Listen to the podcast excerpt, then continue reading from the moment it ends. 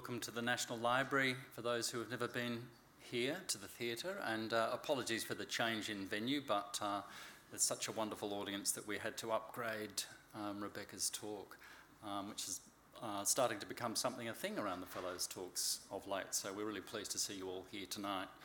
Um, so, welcome to the National Library of Australia.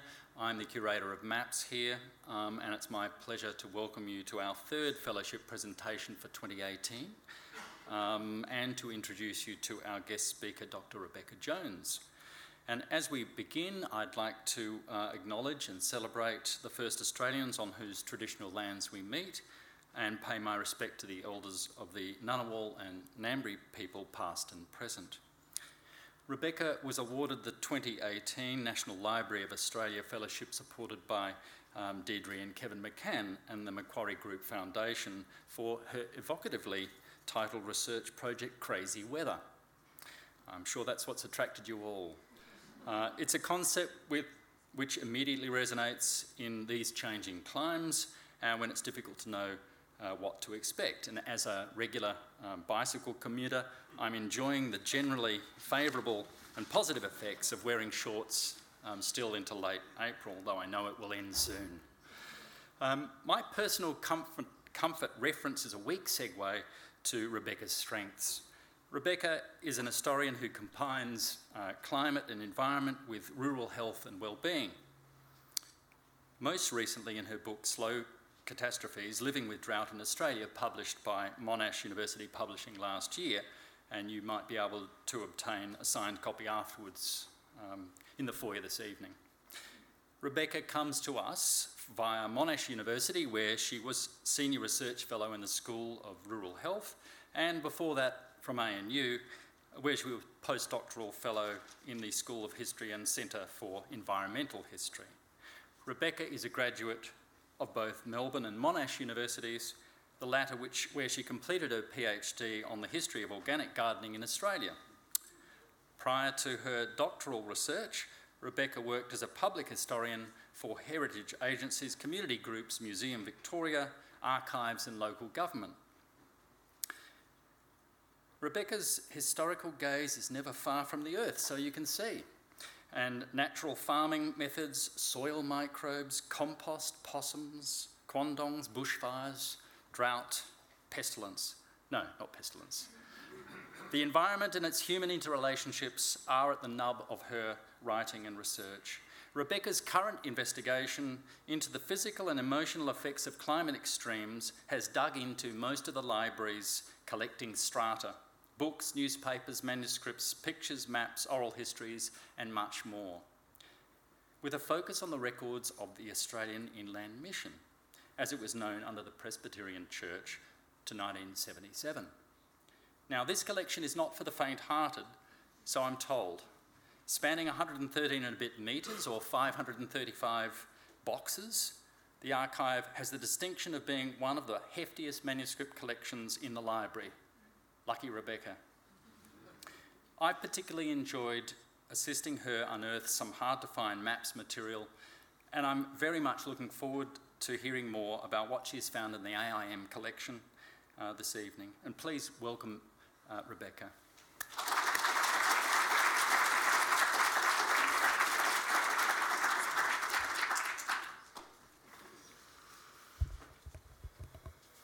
Thank you very much, Martin, for that lovely introduction. And I'd also like to begin by acknowledging the Ngunnawal people and pay my respects to their elders. I'd also like to acknowledge the traditional owners of Central Australia, which, about which I'm speaking today. I'm very grateful to the National Library for the opportunity to participate in this fellowship. It has been a real privilege and a fantastic opportunity. Thank you to the to Deirdre and Kevin McCann and the Macquarie Group Foundation who supported this fellowship. And also thank you to the staff of the National Library who've given such fabulous support and who are impressively helpful, professional, competent, can do kind of people. And thank you all for coming tonight. I'll be showing a lot of images as I go through this talk. Most of them come from the um, Australian Inland Mission collection. In fact, I think all but one of them. Most of them are not dated in the collection, but I um, know that all of the ones I'm showing tonight are before 1951, and where there's dates, I've um, tried to include them in there. So let's let's begin. So, travelling in inland Australia required preparation for all contingencies, as you can see from this slide.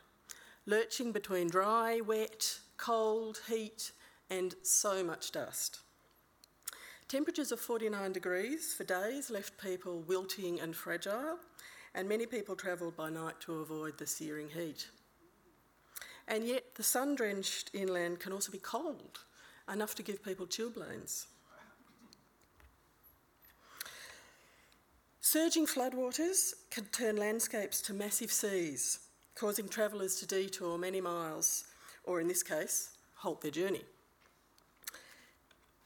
And when floods retreated and the plains became green with newly growing grass, and the sandhills came alive with red, yellow, white, and purple flowers.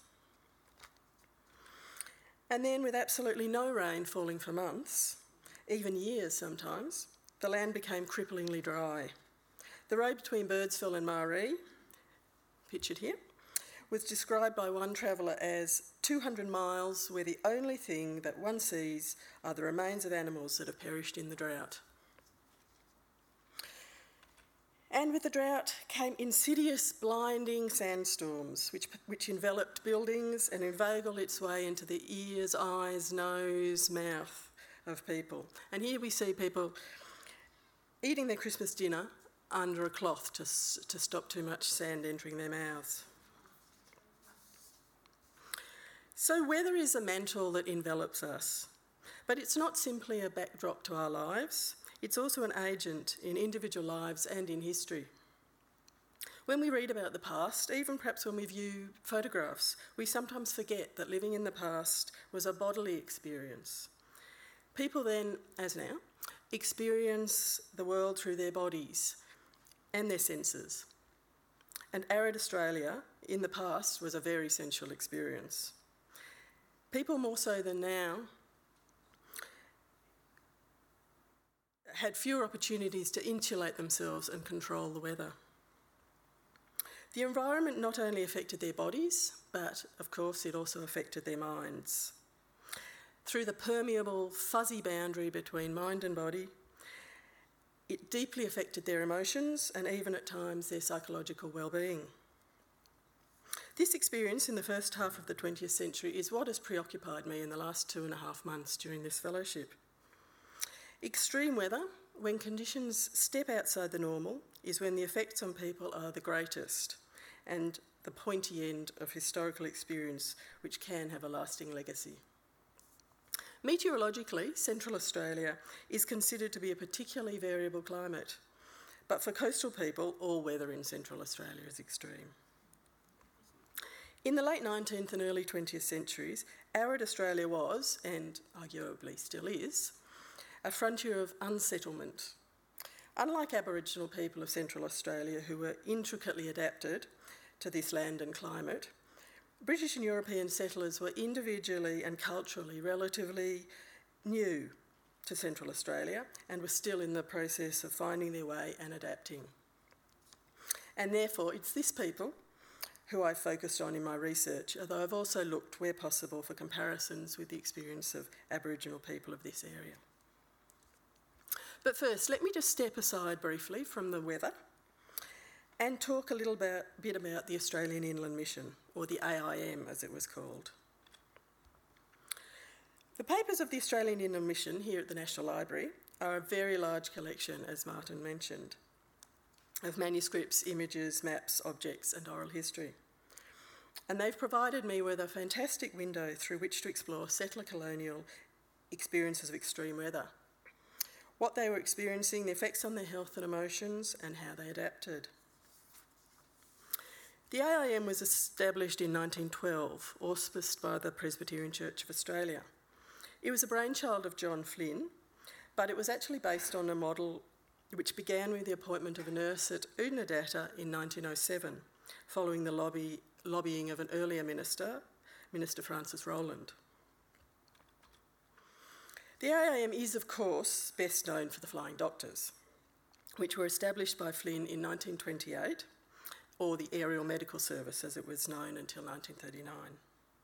Despite the publicity and glamour of the aerial medical services, the heart of the AIM, literally and metaphorically, was a network of nursing homes or nursing centres, and I'll talk about the word home a bit later. Throughout remote South Australia, Queensland, Northern Territory, and Western Australia. By 1939, these nursing centres numbered about 14, well, exactly 14, and here's a map of their location.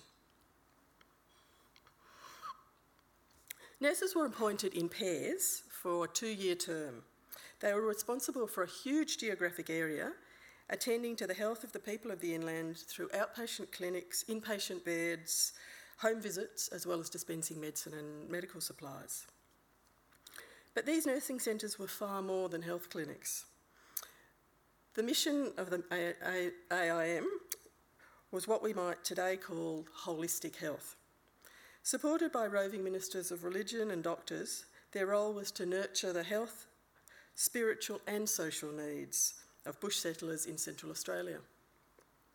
Nurses came from many Christian persuasions, and the religious philosophy of the AIM was more Christian humanitarian than denominational or evangelical. This was a philosophy which caused some controversy within the church, but was fought for doggedly by Supervisor John Flynn and his successor, Fred McKay. Nurses were expected to actively participate in the life of the community. They organised social events such as carnivals, Christmas parties, women's groups, children's activities, and even conduct burial services when required.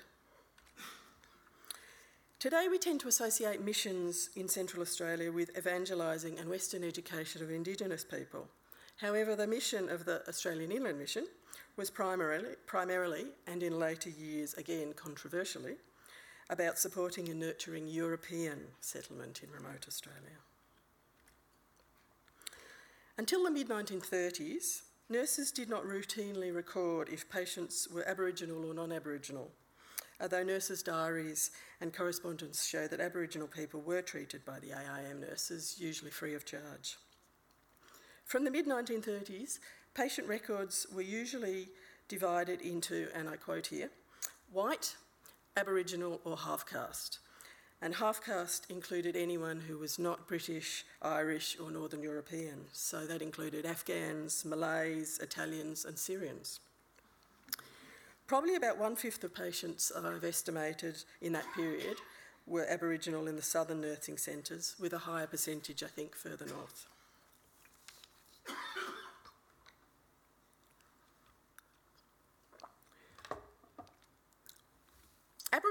Aboriginal people are a presence in the records of the AIM, albeit a presence without a voice. There are photographs, mention of Aboriginal workers on pastoral stations, transport teams, as guides and in town camps. In an oral history account by Aboriginal people of Oodnadatta in 1980s, and that's not part of the Australian Inland Mission collection, although it is in the library here, some recall that interaction between AIM staff was limited to mutually wary, occasional treatment, and shy excursions fishing, swimming, or riding in the car.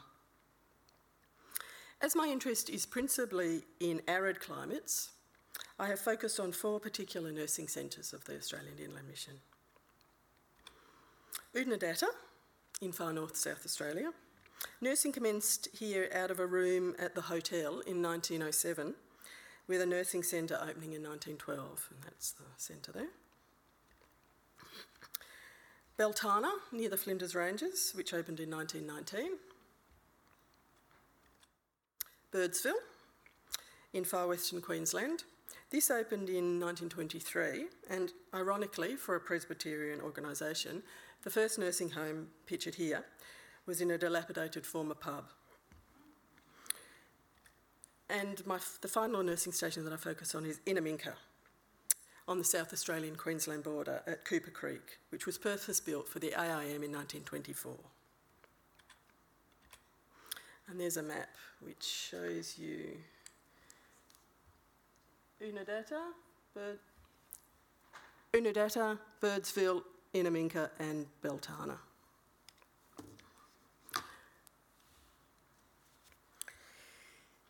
So let's go back to the weather and health and how it affected people in the inland at the time. Patient records of these four nursing homes show that nurses treated a very large range of conditions. There were many injuries, and in this pre antibiotic era, many of these became seriously infected. There was also infectious diseases, measles, such like, tuberculosis, teeth extractions, and the nurses did a lot of them, maternity issues, colds, influenza, and arthritis, among many other things that they treated. But I've also identified a range of conditions which the nurses treated associated with or as exacerbated by extreme weather.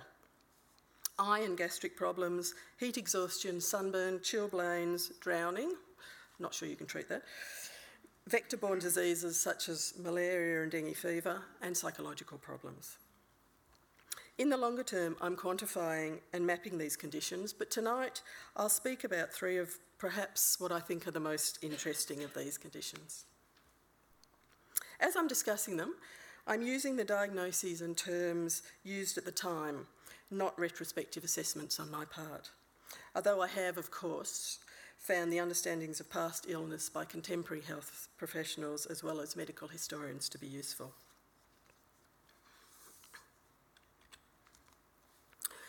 So, water and food borne gastric problems were amongst the commonest causes of treatment at the nursing homes. Flooding brought outbreaks of gastric diseases as pollutants swept into drinking water and bathing sources such as waterholes and cesspits overflowed. Drought also increased the number of people treated at nursing homes. Clean, clean sources of water, such as tanks, dried.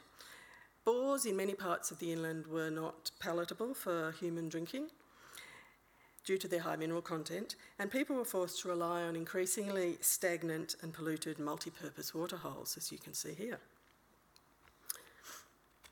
Sister Grace Francis of Birdsville wrote in her diary in 1924 The water from the town hole is thick and not good to drink.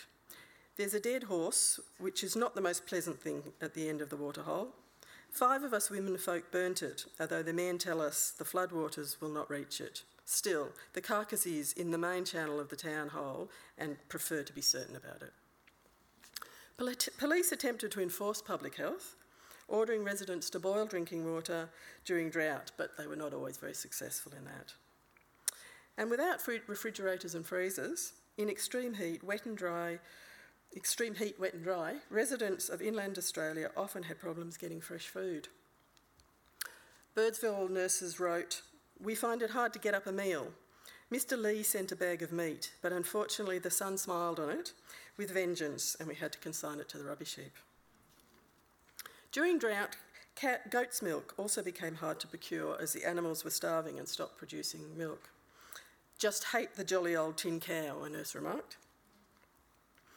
When green vegetables were scarce, Grace Francis' nursing companion, Sister Boyd, ate a palatable looking green succulent which she found by the river, but which made her sick for three days. One of the severe gastric complaints suffered by AIM patients was Barcoo fever, also attractively known as Barcoo spew. Barcoo fever was fairly common amongst non Aboriginal Australians in the arid inlet, but was rare amongst Aboriginal people. Symptoms included fever, headaches, vomiting, diarrhoea, and in the worst cases, seizure and respiratory failure. During the 19th and most of the 20th century, the cause of Barcoo fever was not well known. Barcoo is an Aboriginal word with various different translations, and it was the name given by Europeans to the river which rises in the western flanks of the Great Dividing Range and flows into the Cooper Creek. There's a map of Queensland, and, and I've marked what we now know as the Barcoo River, which is that. But along here, which is what we now call Cooper Creek, was on various maps also called the Barcoo. So you can see it, it clearly divides what's known as remote from less remote Queensland. In settler colonial Australian language, beyond the Barcoo represented the far outback. There are many examples of this association in Australian literature and music. Henry Kendall composed a poem in 1962 about the far outback called The Barcoo. Henry Lawson, of course, wrote Twixt the Ocean and the Barcoo, delineating extremes. Banjo Paterson wrote On the Outer Barcoo, where the churches are few. And a bush song from the 1930s called On the Far Barcoo begins In the Far Barcoo, Barcoo where they eat Nardoo 1,000 miles away. So Barcoo was synonymous with remote, on the edge, beyond civilization. And yet there was more sickness on the Barcoo. Barcoo also had a rot. Barcoo rot, or Barcoo sores, were persistent superficial ulcerous skin lesions, and I won't show you a photograph of them, mainly in exposed areas of the hands and arms, and they were quite common in hot sandy regions of Australia. They were thought at the time to be connected to what was called veldt disease in South Africa. In the 19th century, Barcoo rot was thought to be the same as scurvy, but by the 1930s, doctors were uh, associating it with bacteria which entered the skin, mainly through cuts or abrasions. Again, Aboriginal people seem to experience the disease less than Europeans and Afghans. Various patent medicines were sold to treat Barcoo rot, but doctors suggested that the main method of prevention was scrupulous attention to cleanliness of person and house, combined with fresh food and fresh air. All were rather difficult to procure in parts of Australia where water was scarce, travel was slow, and dust storms were frequent. Being on the Barcoo, then, remote and beyond civilization, was also then associated with sickness, and being beyond the outer limits was potentially an unhealthy experience. The third health issue, which I'd like to discuss, is the emotional and psychological effects of extreme weather. These are variously described in AIM nursing records as nervous debility, nervous exhaustion, nervous breakdown, nerves, depression, emotional collapse, neurosis, and neurasthenia. I've identified at least 81 of these cases in patient records in the 1930s and 40s from my four nursing homes. Interestingly, probably, probably the greatest insight into the psychological effects of extreme weather can be found amongst the staff of the AIM themselves. Letters written by nurses reveal the increasing desperation which some nurses felt if their term was to extend beyond a second or third summer. Let me read to you from a letter written by Nurse Kitty Campbell to Miss Baird, who was the nurse's main um, contact person at the AIM in February 1932, towards the end of her two year term in Birdsville. And I quote We are not feeling very fit. We have had a terrible time with the heat and bad food. Sister Fanshawe had a very bad gastric attack. I would have asked to be relieved, only I know I could, face the, I could not face the journey out. I'm just longing to get some cool green spot and rest. The temperature in the day here is now 107, which is about 42 Celsius. That is bearable to what we have had. It takes a very strong person to stand up to two summers out here, I think. Perhaps the most poignant example of the psychological effects of extreme weather is the story of Reverend Bruce Plowman. in 1913, at the age of 27, Plowman succeeded John Flynn as patrol padre first at Beltana and then at Oodnadatta.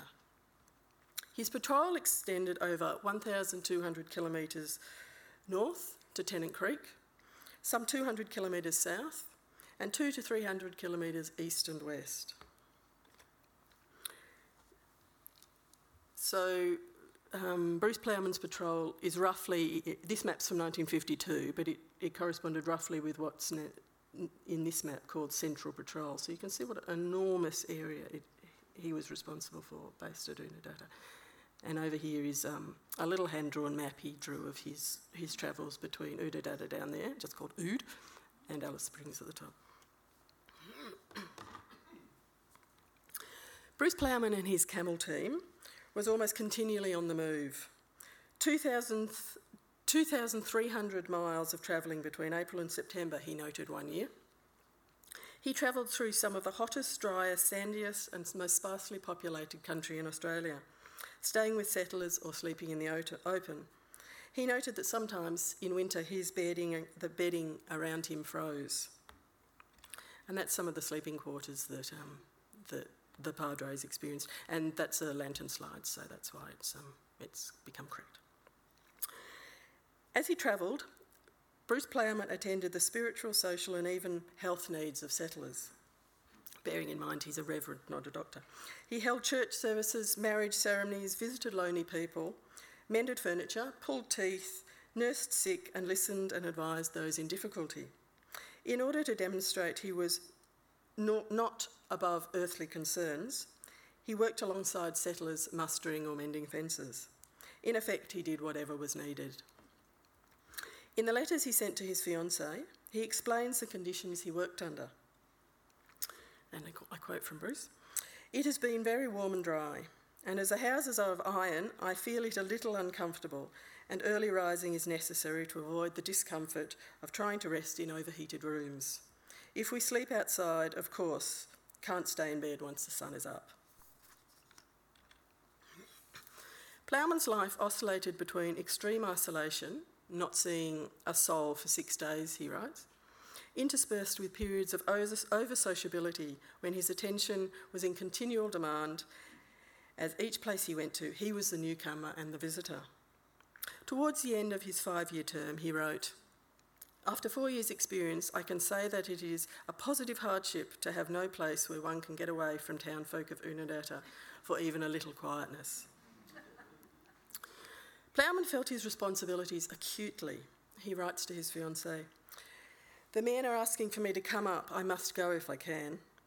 He also felt he was often dealing with situations, particularly in the medical realm, which were well beyond his expertise. We witness his so slow decline in his letters.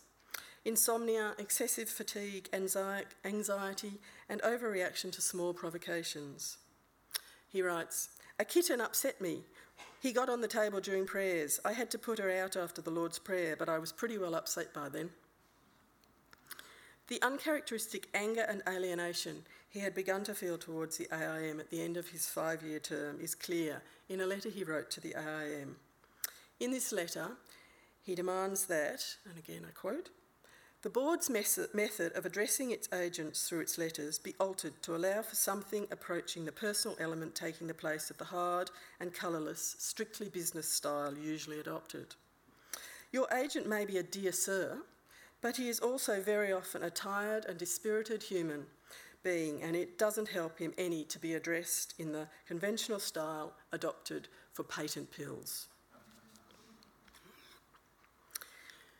Bruce Plowman was diagnosed with nerves and weakened heart by doctors at the end of his stint for the AIM. Plowman himself wrote in the back of his 1917 diary, and you can see that on the right of your screen, the screen, some, and he wrote this some 40 years later, when, um, probably when he donated his diary to the Australian Inland Mission. He wrote, Unable to finish diary owing to getting a nervous breakdown accompanied by insomnia.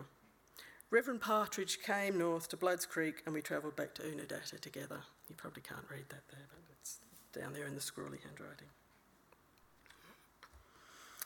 I'm not claiming that the weather alone was the cause of Bruce Plowman's nor Kitty Campbell's distress. Isolation, lack of support, intense relationships with those around them, overwork, lack of sleep, an acute sense of responsibility often cannot be untangled from the effects of heat, cold, dust, drought, and flood. So, what can we make of these examples of ill health and weather? The far outback, its climate, landscape, and isolation was seen by Australian Inland Mission staff and settlers to be deeply ambiguous both invigorating and debilitating. These contradictory ideas often sat uncomfortably together, but drove the work of the Australian Inland Mission, not just the narratives they told in their public profile, but also in the way they treated patients. Staff of the Australian Inland Mission did see much beauty in the climate and the landscape. They describe the vitality of the land, the wildflowers, the glow of sunsets, the warm red and sand of sand dunes, and the fresh air, well, unpolluted air. Winter climates were considered ideal, with clear sunny skies, dry air, and cool nights. A sanatorium for people with tuberculosis was set up in Parachilna Gorge in the Flinders Ranges near Beltana in World War I, just after World War I. Historian Brigid Hains, in her book The Ice and the Inland, analysed John Flynn's writing in the Inlander magazine, an organ of the AIM, and notes his admiration for open space, sparse population, and the rural endeavours which he felt made for a more wholesome and vigorous settler. And yet, AIM staff also were horrified by the landscape. Sister, Sister Edna Mc, McClelland wrote of Birdsville I can't explain what this country is like. It is the driest, dullest, sandiest looking place I have ever seen. This is one of my favourite photographs in the um, Australian Inland Mission collection. The caption is just scenery. Stories abounded of people getting lost physically, morally, and spiritually in such a landscape. In AIM correspondence, there are many stories of someone who knew someone who had died in the inland, such as this one from Birdsville. The mailman perished in the pitiless heat and sand. Other, others, stockmen and drovers, had perished, and some years passed before their skeletons were found. Some were never found, having been buried by the drifting sand. In their patient notes, erosion of vigour was viewed by nurses as a normal response to the climate and environment of Central Australia. Debility, which is kind of a general failure of mental and physical health, was a common diagnosis at the nursing homes. In the five years between 1936 and 1941, I've counted 45 adults, both men and women, all non Aboriginal, who were diagnosed with debility in my four nursing homes. That's 17% of populations treated during that time sorry, 70% of people treated during that time. This ambivalence about the landscape and climate of Central Australia as both debilitating and healthy parallels extensive international literature in the late 19th and early 20th century about the fitness of white men and women in tropical Australia.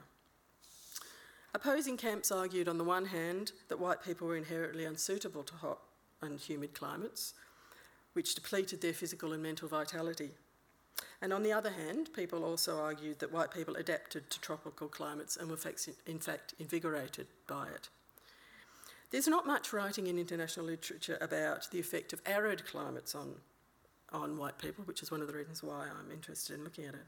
But there were a few North American writers who linked flat inland landscapes without natural aspect, as they called it, such as the Great Plains of North America, to depression of mood and others felt that frequency of storms on the Great Plains led to increased insanity and nervous instability.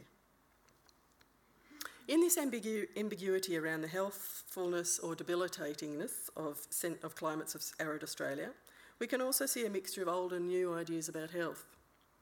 AIM doctors and nurses in the 1910s to 1940s firmly embraced biomedical ideas of health, which had dominated medicine from the early 20th century. They were competent health practitioners of the day who wore the badge of science, modernity, and hygiene proudly. They were aware of bacteria, contagion, sterilisation, and promoted public and personal hygiene. Washing and cleaning featured prominently in their correspondence. But weaving through these modern ideas were older concepts of health. The idea that environments and climates themselves were inherently healthy or unhealthy, and that the environment permeated bodies and minds literally. Barcoo fever and Barcoo rot are examples of this. Incidentally, in 1992, medical historian Jay Hayman in the Medical Journal of Australia suggested that Barcoo fever was perhaps poisoning by blue green algae. Blue green algae develops in warm, stagnant water, often high in nutrients.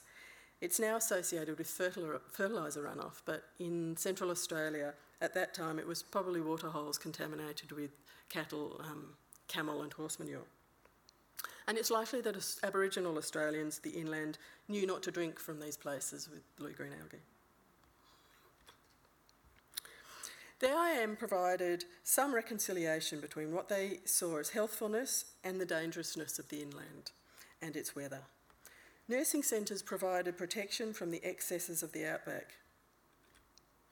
They provided stability in the chaos and unpredictability of the remote inland. They provided modern scientific expertise in medicine.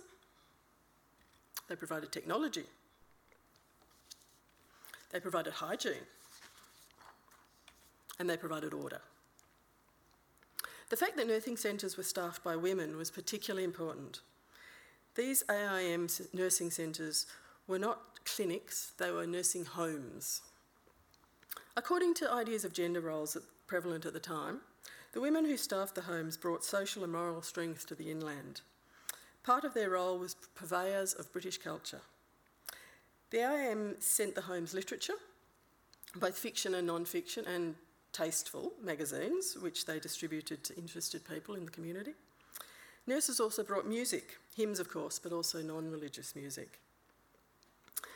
And many nurses also cultivated gardens with varying, with varying success. They discussed them at length in their correspondence with the Australian Inland Mission Central Administration. Ina Curry enthusiastically described her garden at Innamincka in the early 1920s. It sounds incredible that a garden could be wrested from this gibber country, I know, but we are doing it. Oleander, bamboo, a waterbush hedge, lemon and orange trees, candy tuft, antirrhinum, petunias, lettuces, and tomatoes. All of, Ina's curry, all of Ina Curry's plants were introduced, again reinforcing introduced white culture in the remote inland. These gardens not only had practical, practical value in providing fresh food and veg- fresh fruit and vegetables, but they also conveyed cheerfulness, life, and some sense of success despite the climate.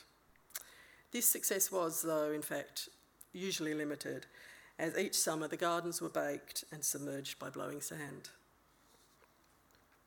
So the AIM helped patients to either overcome or retreat. Nursing centres provided a haven, both women and men were admitted to the hospital for a break and to revitalise.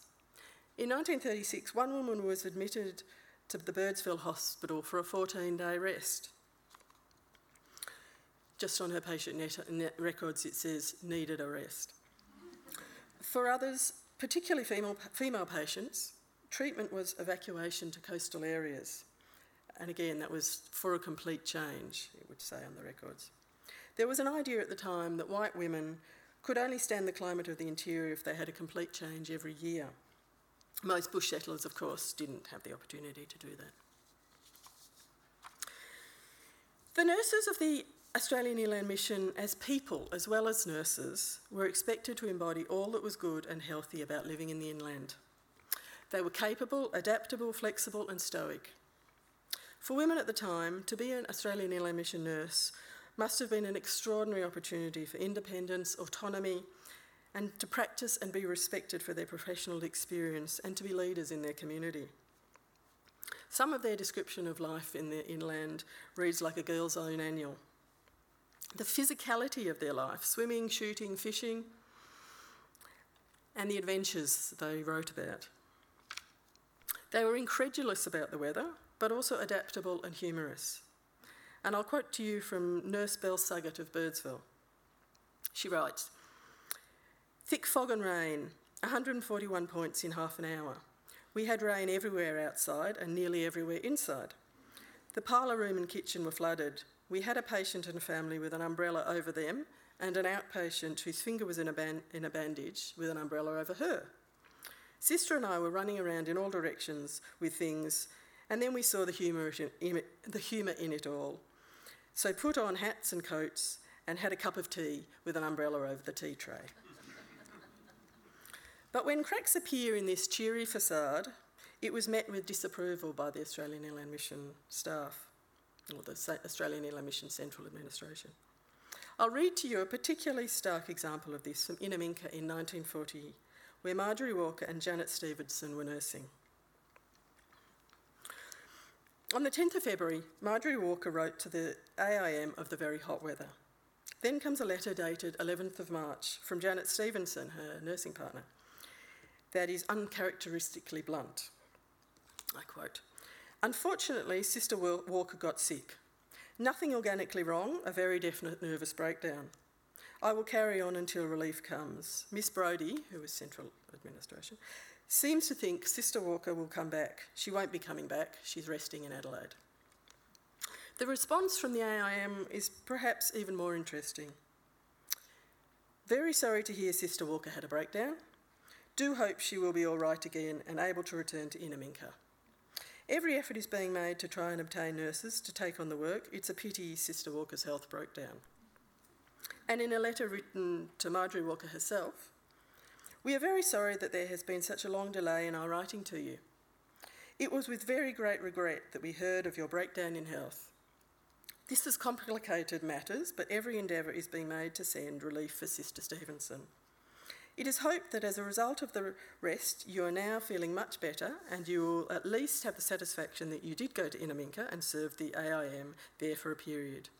We take this opportunity of thanking you for all you have done and regret that it is not possible for you to complete your period of service. And in another letter, a month later, we regret that you are still suffering the effects of your breakdown. It was strange that your health should be so affected so suddenly when you really appeared to be thoroughly enjoying your service at Innamincka. And we have no response from Sister Walker to that letter. So, not only was the administration quite unsympathetic, there was a significant note of blame in their letters. Sister Walker had betrayed the role of the AIM nurse who was competent and in control, stoic, and adaptable. Nurses had a responsibility to their patients, the AIM, and in fact the, the inland and the nation to embody that vitality. When women succumbed, it was a source of irritation for the AIM and inconvenience, but there was existing cultural concern about the stamina of women in hot and arid areas. But when men of the AIM succumbed to the remote inland, they received even more criticism. And you'll recall Bruce Plowman struggling with heat, cold, isolation, and insomnia. After his return to Melbourne, John Flynn wrote, he is overstrained, uh, about Bruce Plowman, he has overstrained himself, overstrained himself by overwork and overtravel, and this, make, this fact makes his peculiar views more or less irrelevant for the time although Flynn did acknowledge that Bruce Plowman had worked very hard and was popular amongst the people in his patrol. So, I've taken you through a bit of a journey through the weather of remote Australia, the Australian Inland Mission, illness in early 20th century Central Australia, such as the Barcoos and emotional distress, and some of the ways nurses of the AIM understood and coped with the remote arid inlet in the context of their times. So, what can these stories from the Australian Inland Mission padres and nurses and their patients tell us? Firstly, I think these stories remind us the, of the physicality of the past. The past was experienced through people's bodies and emotions. Secondly, I think the people of the inland, both Aboriginal and settler, were profoundly affected by the extremes of dry, wet, cold, heat, and dust, but they also found ways to adapt. Understanding the physical and emotional effects of climate helps us to better appreciate the way weather has shaped our lives. And finally, today, climate variability and extreme weather is one of the key challenges of our times. We are living the legacy of the past now, and maybe therefore we can learn from relationships between people and the environment in the past today. Thank you.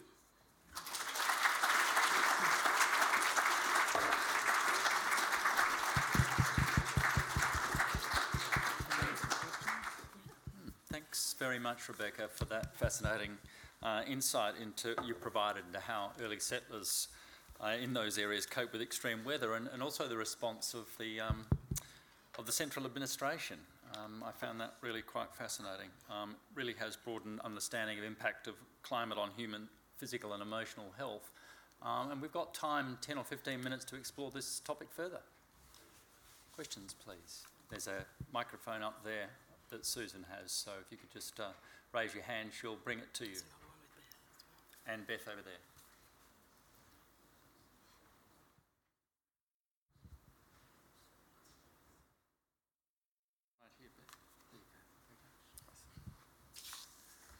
Thanks for a, uh, a, fascinating presentation. The AIM, I presume, no longer exists. What brought about its demise, or was it just replaced by another very similar organisation? It ceased to be called the Australian Inland Mission in 19, or just after 1977, when the Presbyterian, you know, as you probably know, the Presbyterian Church split with some um, remaining in what was called the continuing church and some joining the Methodists and um, others to become what we now know as Uniting Church. And in the um, massive court case that occurred at that time, the Australian Inland Mission was allocated to the Uniting Church. Um, and, it, and the continuing church continued an organisation that did some things. The Australian Inland Mission became the Uniting Church in Australia Frontier Services, um, and it continued in, in some form. Um, the in the 19 the, the height of the Australian Inland Mission work in terms of on the ground activities, the nursing homes was probably the period that I'm looking at. Um, nursing homes, some of the nursing homes were closed during the 50s and 60s, um, but as you know, the Royal Flying Doctors, um, the Royal Flying Doctors became a separate organisation um, in 1939, um, and you know, as you know, that's still firing on all cylinders.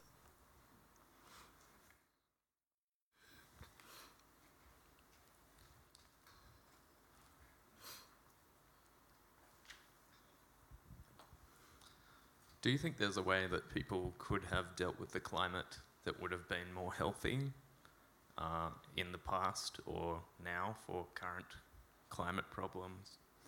Or is this part of Australia simply incompatible with the way of life that people are trying to live there, were and are? Hmm. Wow, that's a big question. um, I don't really want to judge them on whether they could have been could have dealt with it differently. I'm interested to know how they dealt with it more than whether they could have done it differently. Um, they certainly, I mean, a lot of settlers lived there for many years, all their lives. Um, so I'm not, I don't want to paint a picture that implies that they were not successful because clearly a lot of them were. Um, and the staff, you know, the staff worked worked very hard and um, did a you know did a lot of good work. It just wasn't as easy, and I wanted to kind of tease out some of the ideas that that went around the health and Ill, Ill health. Um, so, so that's my idea about the past. Um, about the present. Um, I think we can learn from the past because I think people in the past have done a lot already. Um, and um, they have learnt things which we are now continually relearning. Um, so I'd like to say we can learn from the past generally. My specific recommendations from this study, I think, is a little bit early to, to, to say at the moment, but thanks for asking.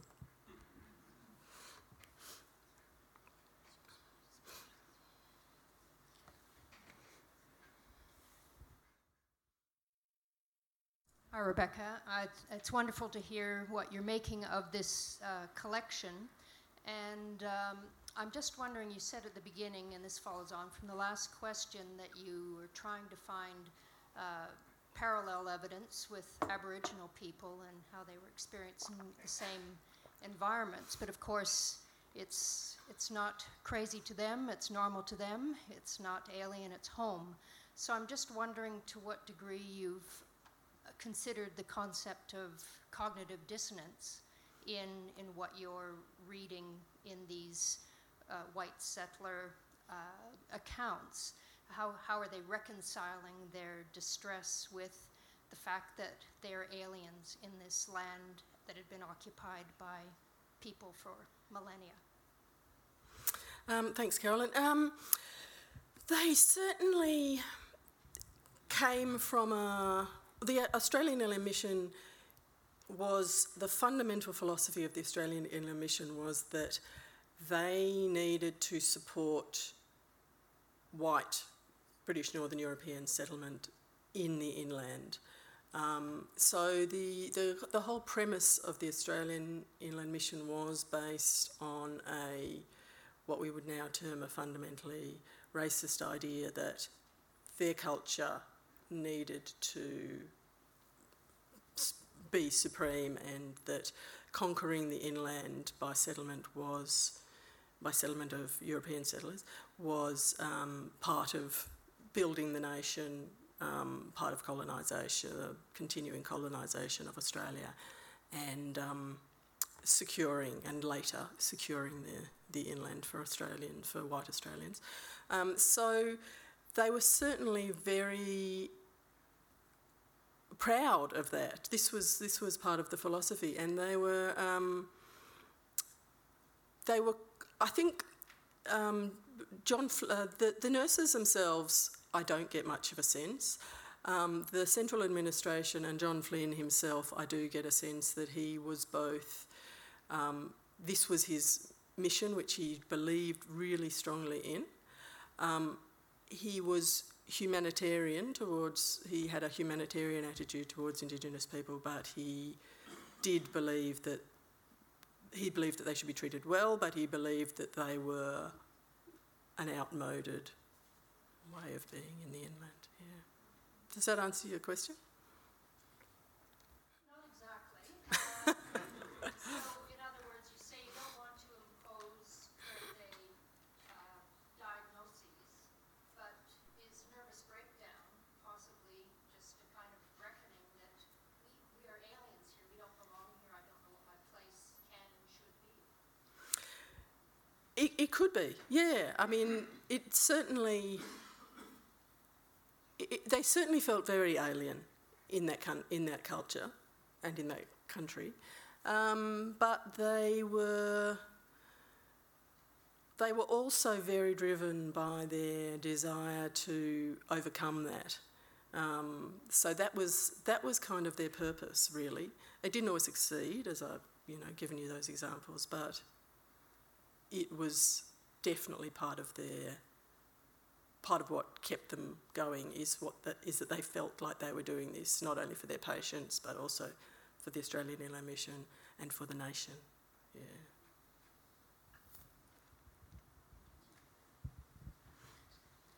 Hi, uh, just a couple of quick ones. First, I think you said you'd had this fellowship, uh, or did this fellowship for two and a half months. That made me think, did you actually write your book in two and a half months? And, no, that's just an aside. The second question, I read a book a number of years ago, I think by someone, William Hatfield, Australia Through the Windscreen, who drove around Central Australia amongst other places. And what stuck in my mind, back in 1939, he sort of circled Australia and down through Central Australia he went into quite a diatribe at one point that something stuck in my mind, which was the land use uh, over stocking through that area. So I wondered, does your book address at all land use as part of this uh, issue on the effects of weather as well, and climate?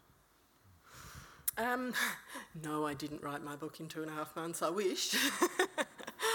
uh, the the book that um, the, the you know is in the shop, the slow catastrophes. That was actually a product of um, a postdoctoral fellowship. It discusses drought, the um, the impact and adaptation to drought, and this project actually was a kind of spin off from that, in which I became interested in other forms of climate um, and more deeply interested in the physical and emotional impact um, of extreme weather. So, um, so that's that's the connection. Um, was there a second part to that question? Oh, that's right. Um, I'm not so. I haven't so much looked at land use through the inland mission papers because they don't provide me with that material. Um, but I did look at land use a lot in my book um, because I was mainly looking there at the pastoral and agricultural parts of southeastern Australia. Um, so yeah, land use, um, overstocking, that was a huge, huge factor, yeah.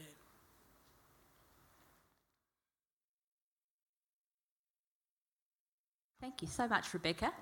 Um, I just wanted to ask you uh, one of the things that's interesting about a, a, communication like a letter between a missionary and their, their, um, the person who's employing them, or the centre that's employing them, is there's a certain amount of things you can talk about and lots of things you can't talk about. And one of the things you can, can talk about is the weather. So I'm wondering to what extent the weather gets blamed for the isolation, the general unsatisfactoriness of the society that, that they're trying to preach Christianity at. Um, so there's a, there's a whole lot of dimensions of their work that have nothing to do with the weather, but the weather might be taking the blame. And, and how, do you, how do you tease that sort of difference out when you're looking? Do you follow the temperature charts at the same time, or how do you, how do you actually sort of work out what's metaphor and what's actually weather? Um, I'm, uh, firstly, I'm using a variety of correspondence. Some of it is between the nurses and Central AIM. Some of it is actually personal correspondence, um, such as Bruce Plowman's letters to his fiancée and his mother. Um, so there is fortunately in the in the collection quite a range of different types of correspondence and diaries too, which where they um, can talk about things so-called privately. Not anymore now. I'm reading them, but um, but yeah, I, I agree that um, weather, the weather, well, weather and landscape were the two incredibly stark things about the inland, which just, you know, hit hit the um, the people, particularly in the early stages of their placement.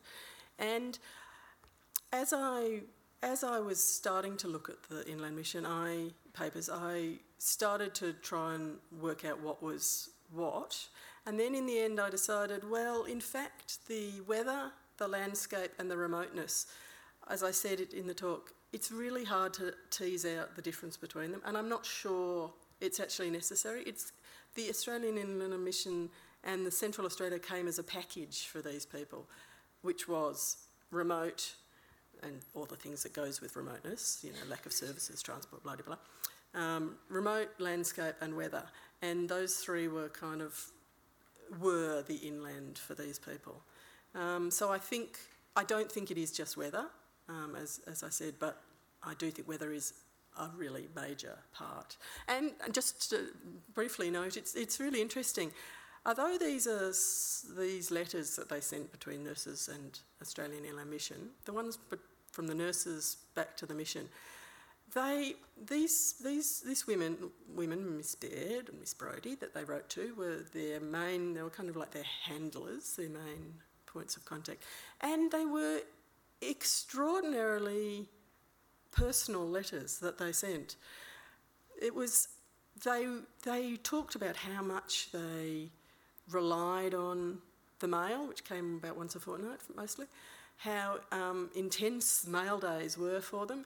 And I think they were, the interaction between them, while it started off as, as kind of a formal reporting, actually became something much a much more intense relationship. Um, so they did talk about they did talk about their emotions, which is great for me. Yeah. We've probably got time for one more question. Robin back there, I think, Susan. A, a marvellous use of the papers um, of such huge collection of material, Rebecca. Um, I'm wondering, there are so many sort of spin off stories from this and so many different ways of looking at it. Um, I'm just wondering if you've been able to think through what else there might be. I can't think of another collection or another source that would give us such richness of perspective as this particular collection. But have you seen other things in the collections which might kind of spin off as complementary ways of looking or teasing out some of these questions? Or is it that this is just a kind of unique, unusual collection that's just kind of complete in itself? Thanks, Robin. Um, ah, there's so, there is so many stories that, that come out of, and, and I'm only looking at I'm only looking at four nursing homes, and I'm only looking at a particular period, uh, so I couldn't even really begin to um, begin to suggest things that relate to the other areas. But you know, we could you could look at um, you could look at specifically how they relate, how they talk about Indigenous people, and the the kind of. I think there's a really interesting story there in the kind of um, conditions that Indigenous people are experiencing in that period in that period when Indigenous people were recorded as Indigenous. Um, you could write, you could you know, find something really fascinating in that. You know, there's other kind of there's, there's really interesting. You could you could track influenza and, and colds. You could you could look at the way they look at um, childbirth, and then you know you could look at all the other things that are completely unrelated to health. Yeah, I, I don't even know where to begin, Robin, with how many spin-off stories there could be. Look, um, please join me in thanking Rebecca one more time. Thank you.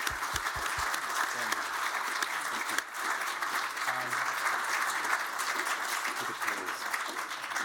We've, we've got time uh, now to uh, to talk to Rebecca further, perhaps carry on the conversation upstairs. There's still, I hope, some food and beverages left. Um, and, uh, and also, it's my duty as well to mention that next Tuesday, 1st of May, um, Associate Professor Ruth Barraclough uh, will take us to the 38th parallel uh, with tales of Korea's glamorous early communist women in her tantalisingly lit titled lecture, Red Glamour.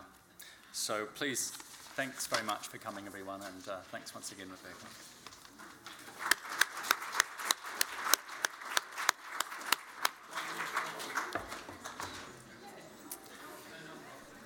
The um, interestingly titled Aboriginal in